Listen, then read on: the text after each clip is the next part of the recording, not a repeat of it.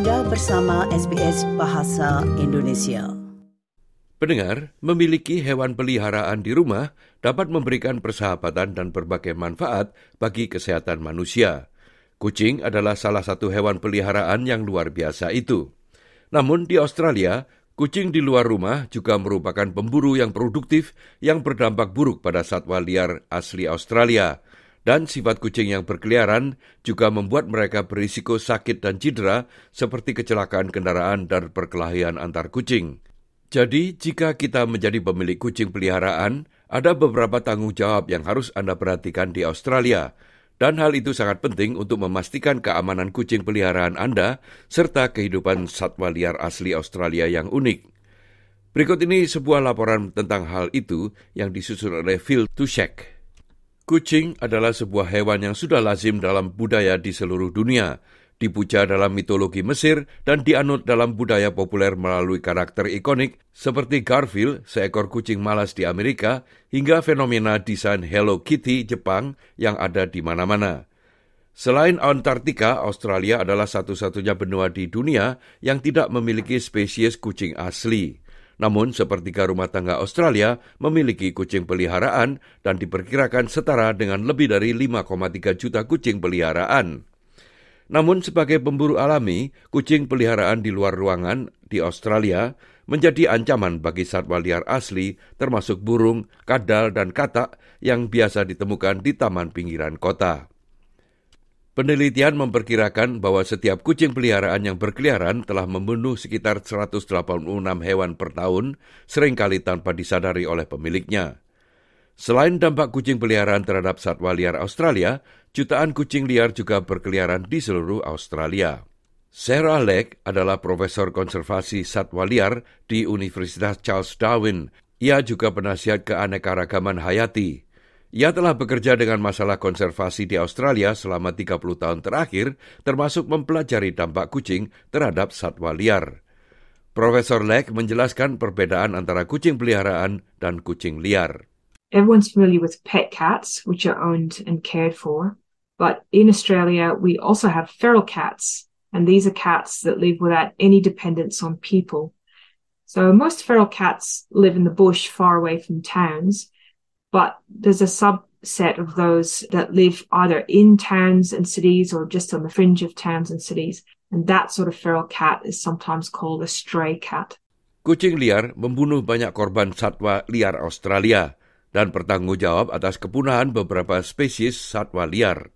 Cats were first introduced to Australia with the first fleet in 1788, and then there were later introductions of other places, including Perth and Hobart. They spread across the whole continent pretty quickly. Feral cats have been the primary culprit in the extinction of over 20 species of native mammals. And cats are still causing population declines today. Sampai saat ini diperkirakan dampak kucing peliharaan dan kucing liar pada marga satwa unik Australia setiap harinya akan membunuh lebih dari 3,1 juta mamalia, 1,8 juta reptil, dan 1,3 juta burung. Menurut Profesor Lake, tingkat pemangsaan kucing yang mengejutkan ini bisa menjadi penyebab kematian bagi spesies satwa liar asli lainnya. We will see more extinctions of Australian native species in the coming years and decades if we don't get on top of cat management. So we know that feral cats are a problem, but in fact, pet cats can also affect wildlife because even though they're fed by their owners, most pet cats that are allowed outside to roam still hunt prey. It's just in the nature of cats to hunt. Pet cats only bring home, on average, one in five animals that they've killed. And in fact, some pet cats never bring home any kills. Jadi, apa yang dimaksud dengan menjadi pemilik kucing yang bertanggung jawab di Australia Profesor Leck mengatakan ada beberapa tindakan utama yang dapat dilakukan oleh setiap pemilik kucing untuk membantu menjaga keamanan kucing peliharaan serta satwa liar itu juga. The best way to reduce the impacts of pet cats on wildlife is to practice responsible pet ownership. And so what that means is uh, get your cat registered and microchipped. That's so that um, if it ever does get out, it can be returned to you quickly. Get your cat desexed, that's to stop unwanted litters, And especially keep your cat contained either indoors or in a secure outdoor cat run. Memelihara kucing di dalam rumah memungkinkan satwa liar setempat berkembang biak dan banyak manfaat bagi pemilik kucing yang bertanggung jawab. Demikian menurut Profesor Lake.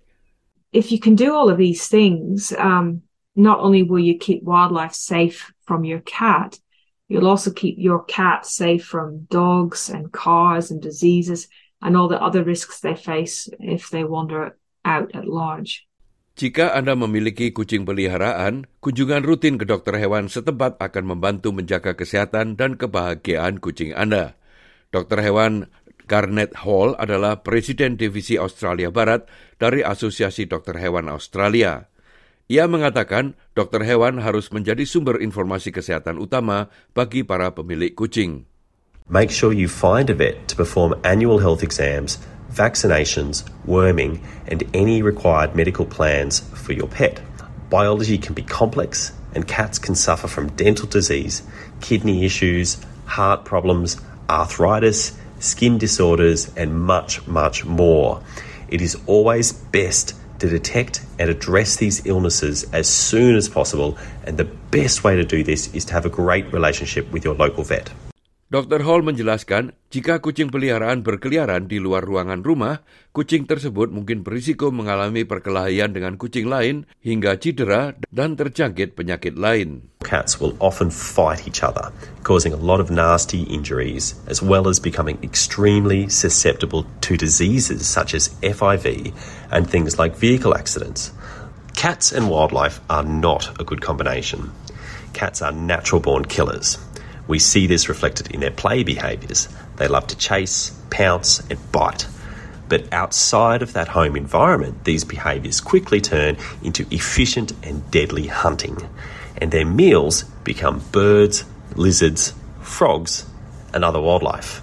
Itulah sebabnya menjaga kucing peliharaan Anda di dalam ruangan itu penting. Dan selain sebagai sahabat yang baik, Dr. Hall mengatakan penting untuk menganggap kucing peliharaan Anda sebagai bagian dari keluarga Anda.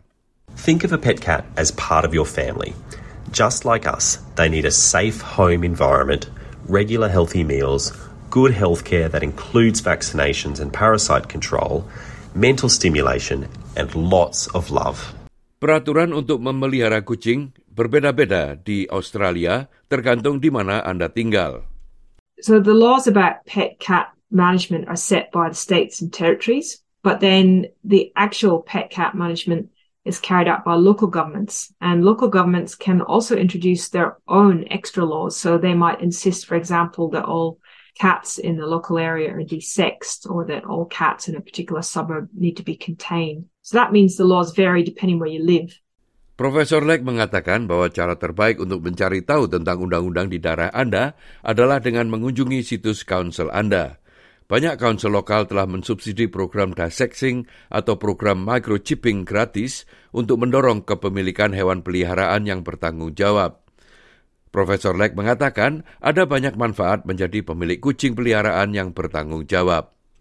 So if we could all adopt responsible pet ownership practices, it means that we can enjoy our pet cats because they're fantastic companions. And at the same time, we can also enjoy fairy wrens and little lizards and all the other native wildlife that visits our gardens. Nah pendengar itulah tadi sebuah rangkuman tentang menjadi pemilik kucing yang bertanggung jawab di Australia yang disusun oleh Phil Tushek untuk SBS dan disampaikan oleh Ricky Kusumo. Anda ingin mendengar cerita-cerita seperti ini? Dengarkan di Apple Podcast, Google Podcast, Spotify, atau di mana pun Anda mendapatkan podcast Anda.